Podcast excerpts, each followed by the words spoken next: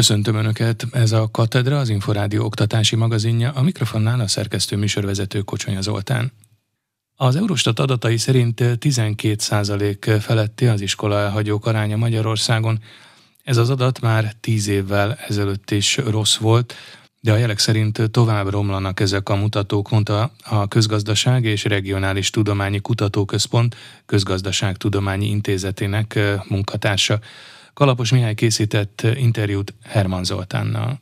Ez a 12% fölötti arány a, a korai iskola elhagyókat tekintve, ez 10 évvel ezelőtt mondjuk 11,5% és 11% között volt. Tehát az elmúlt 10 évben Magyarországon megfigyelhető egy növekedés, de nagyon magas volt ez az arány már, már 10 évvel ezelőtt is. Ha a növekedés közvetlen okait keressük, akkor rámutathatunk néhány változásra az oktatási rendszerben, az intézményrendszerben, amelyek rontottak ezen a korai iskola elhagyási arányon. Az egyik ilyen a tankötelezettségi korhatárnak a, a csökkentése 18 évről 16 évre. Ez elsősorban a 17-18-19 évesek körében növelte a korai iskola elhagyók arányát. Egy másik ilyen fontos változtatás a HEAT programok megjelenése, amelyeknek a célja egyébként az volt, hogy a lemorzsolódó diákokat segítsenek visszatérni a, az oktatási rendszerbe, de úgy tűnik, hogy ezt a célt nem sikerült elérni, hanem éppen ellenkezőleg tulajdonképpen ezekbe a második esély programokba való átkerülés, ez a sok diák esetében a lemorzsolódás folyamatának a része, vagy a lemorzsolódás előszobája, hogyha úgy tetszik. Egy harmadik intézményi változást is említenék, ami pedig a szakképzési reform. Az érettségit nem adó szakképzés időtartama négy évről három évre csökkent 2013-ban, és ennek a reformnak az egyik explicit célja az volt, hogy csökkentse a lemorzsolódási arányt, hogy megkönnyítse a diákoknak, hogy befejezzék a középfokú tanulmányaikat, és valójában nem sikerült ezzel a változással ezt elérni, tehát ebben az iskolatípusban sem sikerült érdemben csökkenteni a lemorzsolódási arányt. Mi lenne a megoldás? Hogyha a megoldásról beszélünk, akkor a, a mögöttes okokra kell gondolni. Tehát a magyar iskolarendszer vagy oktatási rendszer az nagyon gyengén teljesít abban a tekintetben, hogy a tanulási nehézségekkel küzdő diákoknak megfelelő segítséget nyújtson, segítsen kezelni vagy megelőzni azokat az iskolai kudarcokat, amelyek a lemorzsolódáshoz vezetnek. A lemorzsolódás az 16-17-18 éves korban következik be, de azok a folyamatok, amelyek ide vezetnek, azok a kisgyermekkorból indulnak, és az általános iskolai tanulmányok során halmozódnak fel tulajdonképpen ezek a, az, az iskolai kudarcok, amiknek a végállomása a korai iskola elhagyás. Nagyon szorosan összefüggnek ezek társadalmi-szociális okokkal. A lemorzsolódás az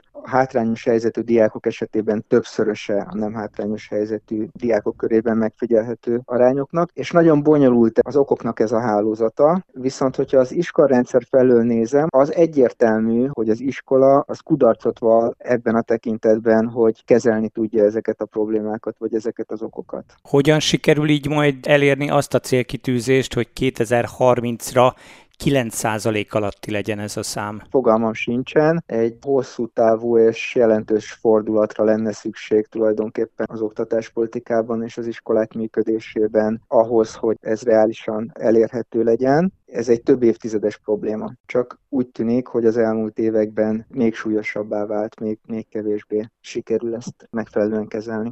Az iskolai lemorzsolódás nem azonos a korai iskola elhagyással, ez utóbbi kategóriába azok a 18-24 év közöttiek tartoznak, akik idő előtt felhagynak tanulmányaikkal, mondta az Oktatási Hivatal megbízott elnöke. Brasói Sándor hozzátette, az iskola elhagyók aránya Magyarországon valóban magas, közelít a 12 százalékhoz. A riporter Kalapos Mihály. Ez a korai iskola elhagyás, vagy más nevén végzettség nélküli iskola elhagyás, vagy iskolai lemorzsolódás, ezek különböző definíciók és különböző fogalmak. Nagyon gyakori az, hogy ezek keverednek is a különböző híradásokban. Az Európai Unió az oktatást és a képzést korán elhagyók számát tartja, nyilván vezeti, amire az Unió ugye a korábbi régi Lisszaboni célok kapcsán ugye már kitért, és fontosnak tartotta az, hogy a tagállamok a közösen elfogadott 2010-ig, majd 20-ig megcélzott 10%-ot mi hamarabb érjék el. Nem keverendő össze az iskolai lemorzsolódás, hát ez nem ugyanaz a definíció. Ugye a magyar állam is az iskolai lemorzsolódás jelzése érdekében egy nagyon komoly jelzőrendszert működtet, amelyiket az Oktatási Hivatal működteti most 2016-2017 óta, amelyik viszont azt vizsgálja, hogy a 5. és 12. évfolyamos tanulók köréből milyen mértékű azok tanulóknak az aránya, akik bizonyos mutatókban, tehát jelentősen romlott a tanulmányi eredménye az előző fél évhez képest, bukással rendelkezik, vagy nagyon magas a hiányzásnak az értéke az esetében. A jelzőrendszer bevezetése óta szerencsésen javulnak ezek a mutatók, és addig, amíg bizonyos megyékben valóban magas ez az iskolai lemorzsolódással veszélyeztetett tanulói arány, például Nógrádban, Szabolcs-Szatmárban, Borsodaba Itt ugye bár azt látjuk most, hogy itt 10 11 százalékon mozog, bizonyos megyékben, ugye például akár tekintem egy Budapestet, vagy mondhatom ugye Csongrád, Csanád megyé, Győrmosont, ezekben meg 3-4 százalék. Nógrád vezet 14,5 százalékkal, és Budapesten a leglassabb 3 százalékkal. Ehhez képest az Európai Uniós terminológia ugye annak idején abból indult ki, hogy a 18-24 év közötti életkorban, tehát már a köznevelést elhagyott életkorban levők esetében bizonyos munkaerőpiaci lekérdezéssel, interjúkkal választ ki ebből a felnőtt életkorú csoportból egyéneket, és náluk kérdez rá arra, hogy ők egyébként a oktatás képzésben még benne vannak-e és ha benne vannak, akkor milyen végzettséget szereznek éppen, ha meg elhagyták, akkor legfeljebb melyik volt az a legmagasabb végzettség, amit szereztek. Ugye Magyarország ebben a mutatóban valóban az Európai Unió átlagánál gyengében szerepel, 19-18-as adatokra alapul, ebben 11,8% az átlag, amelyik magasabb még, mint az Európai Uniós célérték, az uniós átlag 10,2, tehát az is picivel még fölötte van. De mit lehet kezdeni azokkal a fiatalokkal, akik mindenféle szakképesítés nélkül kerülnek ki, hogy úgy mondjam, a munkaerőpiacra. Tehát hogy lehet őket rábírni arra, hogy valamilyen végzettségük vagy szakmájuk legyen? Hát ebben mindenképpen a egyik oldalon az oktatási rendszernek van szerepe, hiszen azt kell folyamatosan biztosítani, hogy olyan tananyag, olyan pedagógus képzettség, olyan iskolai programok álljanak rendelkezésre, amik a gyerekek számára vonzóak. A másik pedig nagyon fontos, hogy ebben a helyzetben az iskola legyen kellően nyitott ezekre a tanulókra, és alkalmazon olyan módszertant az esetükbe, ami biztosítja azt, hogy ők ezt a tanulási folyamatot nem engedik el kellően kis korba.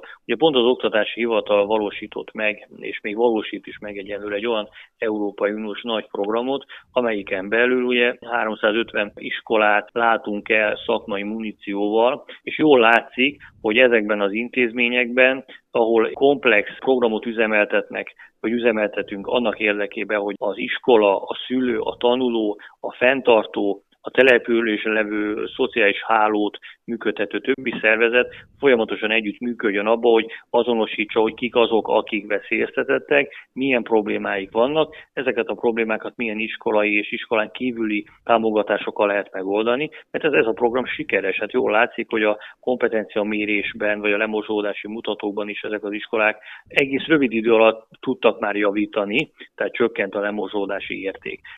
Biztosította az idei tankönyvellátás, több mint 13 millió tankönyv gyártása van folyamatban, a szeptemberi tanévkezdése valamennyi az iskolákban lesz, mondta az Emberi Erőforrások Minisztériuma köznevelésért felelős államtitkára. Maruzsa Zoltán jelezte, hogy az előző évhez hasonlóan a köznevelésben és a szakképzésben tanuló valamennyi diáknak biztosítják az ingyenes tankönyveket, erre idén 13 milliárd forintot fordítanak. Az államtitkár kitért a tananyag fejlesztése is. Tavaly az első, az ötödik és a kilencedik évfolyamnak, idén a második, a hatodik és a tizedik évfolyamnak készültek el a módosított nemzeti alaptantervhez igazodó tankönyvei. Összességében a tankönyvjegyzékben a mostani tanévben felhasználható módon több mint 2500 tankönyv, taneszköz szerepel, ezek 60%-a állami kiadvány. Április 30-áig rendelhették meg a tankönyveket az oktatási intézmények, az alaprendelést június 30-áig módosíthatták, Onnantól pörögtek fel a nyomdagépek, és augusztus 1-én megkezdődik a tankönyvek, tananyagok kiszállítása az iskolákba. A papíralapú könyvek mellett az összes állami kiadvány ingyenesen is letölthető digitális formában. Maruzsa Zoltán köznevelési államtitkár Kalapos Mihálynak nyilatkozott. Ugye a tankönyv rendeléseket április végéig adhatták le a köznevelési és szakképző intézmények, június 30-áig még a pótrendeléseket megtehették. Ennek mentén most már azt pontosan tudjuk, hogy a tanévkezdésre 13,3 millió tankönyvet rendeltek meg az iskolák Magyarországon. Ennek a megrendelt tankönyv darabszámnak egyébként 81%-a az, ami állami kiadvány, de összességében 42 kiadó 2559 taneszközéből válogatottak az intézmények. Mai napon Debrecenben a gyártás folyamatát néztük meg, vizsgáltuk meg. Ugye ez egy hatalmas mennyiségű tankönyv előállítása, ami döntő többségében Debrecenben az Alföldi nyomdában, Magyarország legrégebbi és legnagyobb nyomdájában történik. Megállapítottuk, hogy jó ütemben halad a gyártás. Július 25-éig kell, hogy az összes tankönyv megérkezzen a könyvtárellátónak a raktáraiba, és onnan indul majd a kiszállítás augusztus 1-ével. Idén is igaz az, hogy a köznevelésben és a szakképzésben tanuló valamennyi diák ingyenesen jut hozzá a tankönyvekhez? Valóban így van. Tavalyi tanévben vált teljes körülvé az a ingyenessé szervezése a tankönyvellátásnak, amiről a kormány elvi határozatot még 2013-ban hozott, úgyhogy ez az összes mennyiség, ami szeptember 1 a tanulók asztalára kerül, ezt a költségvetés finanszírozza, 13 milliárd forint áll erre rendelkezésre.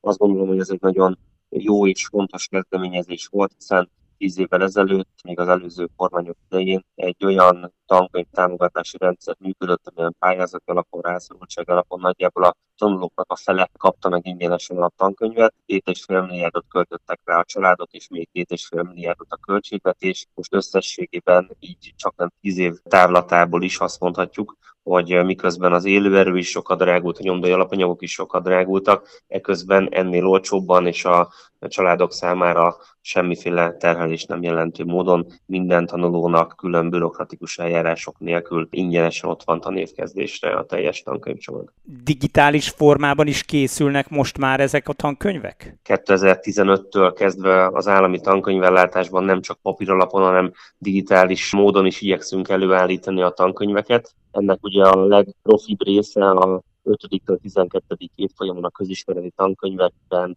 ugye úgynevezett okos tankönyvek is készültek, ezeket tavaly szeptemberben az új nemzeti naptanterv bevezetésével párhuzamosan szerettük volna felnyitni, de aztán a járványügyi helyzetben már márciusban elkezdtük használni ezeket az úgynevezett okostankönyveket. Nagyon nagy sikerrel egyébként, tehát itt naponta 150-200 ezer látogató nézte meg ezeket a, és használta a napi munka során ezeket a kiadványokat. Minden mellett pedig minden olyan állami fejlesztésű tankönyv, amivel az oktatási hivatal rendelkezik, a tankönyvkatalóguson ingyenesen elérhető, letölthető, hozzáférhető bármely szülő, tanuló vagy pedagógus számára azt gondolom, hogy ez is egy nagyon fontos lépés a jövőre nézve, hiszen egyre többen a papír alapú tankönyvek mellett szívesen használják a digitális technológiát.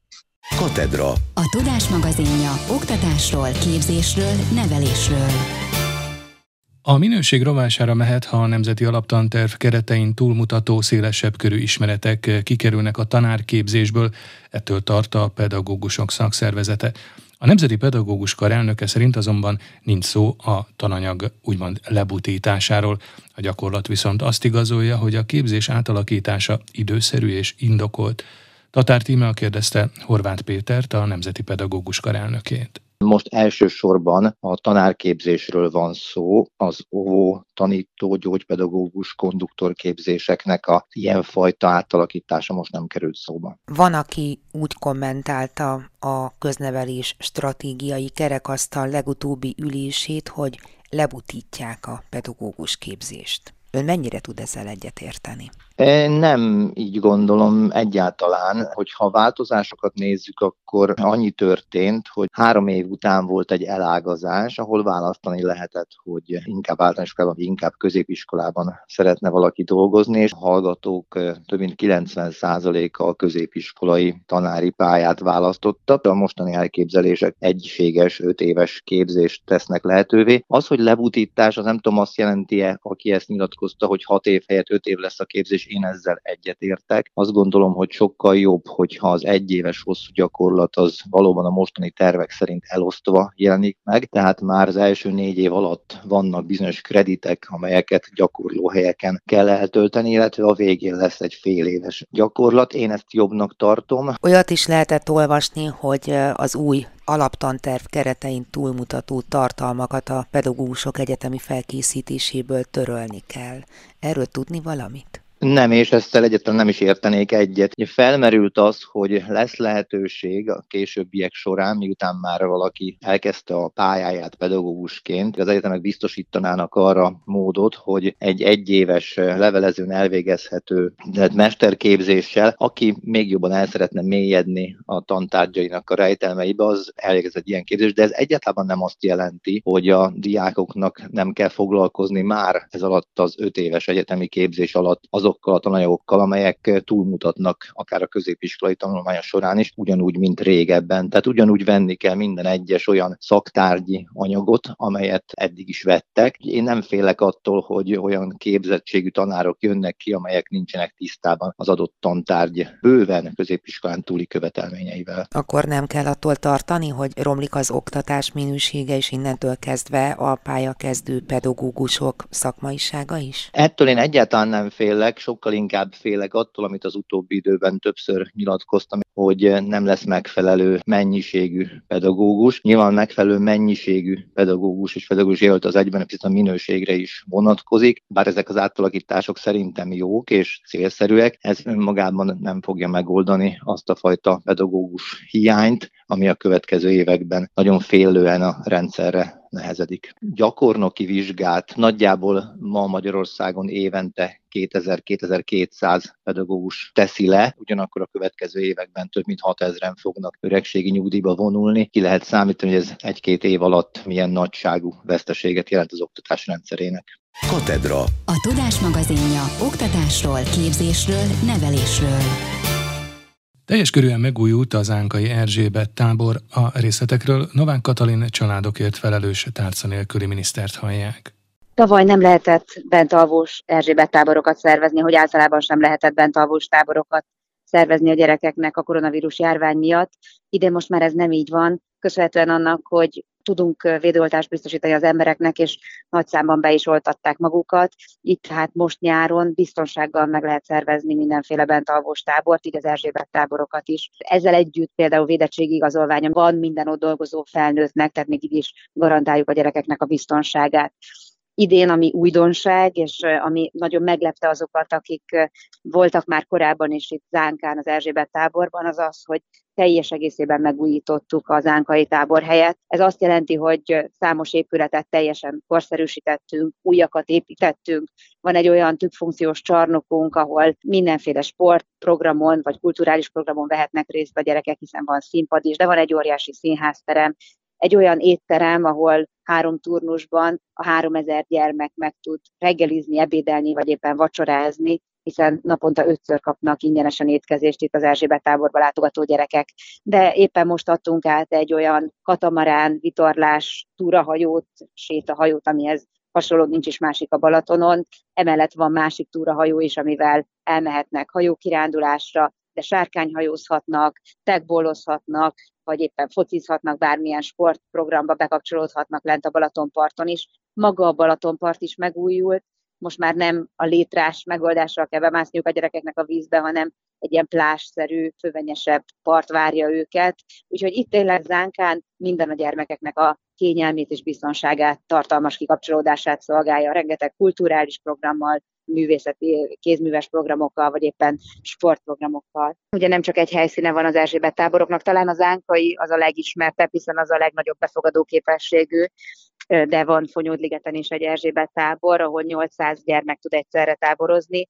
Folyamatosan dolgozunk a tábornak az felújításán, illetve annak a befejezésén, ez azt jelenti, hogy tartjuk a korábban tervezett ütemet, és augusztus 1-től már oda is jöhetnek a táborozó gyerekek, ők jelentkeztek is, tehát tudjuk is, hogy kik és mikor jönnek Fonyódligetre. Itt ami különleges, az az, hogy teljesen elbontottuk a korábbi táborhelyet, egy kivételével minden régi épületet lebontottunk, és most helyette egy sátortábor, egy jurta sátortábor jött létre, mind Zánkán, mind Fonyodligeten, a Balaton, a strandolás, a vízi játékok, vizes sportok, azok a mindennapoknak a részét képezik. Úgyhogy itt azt tapasztalom, amikor lejövök minden nyáron megnézni, hogy hogyan érzik magukat a gyerekek az Erzsébet táborokban, rendre az a tapasztalatom, hogy ragyogó arcok, csillogó szemek, és amikor mennek haza, akkor kétségbe esettem mondják, hogy hát olyan rövid volt ez az egy amit itt tölthettek, és bármikor jönnének vissza. Nem csak a gyerekek, ez talán még fontos, hanem a kísérő pedagógusok is. Nekik is más így együtt lenni a gyerekekkel, akiket egyébként évközben tanítanak. Picit ők is közben kikapcsolódhatnak, van segítségük, és biztonságban tudhatják a gyerekeket, és ők is egy picit más oldalról láthatják egymást. Ez volt a Katedra, az Inforádió oktatási magazinja. Megköszöni figyelmüket a szerkesztő műsorvezető Kocsonya Zoltán azzal, hogy várom Önöket egy hét múlva, ugyanebben az időpontban ugyanitt. Addig is magazinunk korábbi adásait meghallgathatják az Inforádió internetes oldalán az infostart.hu címen. Viszontalásra!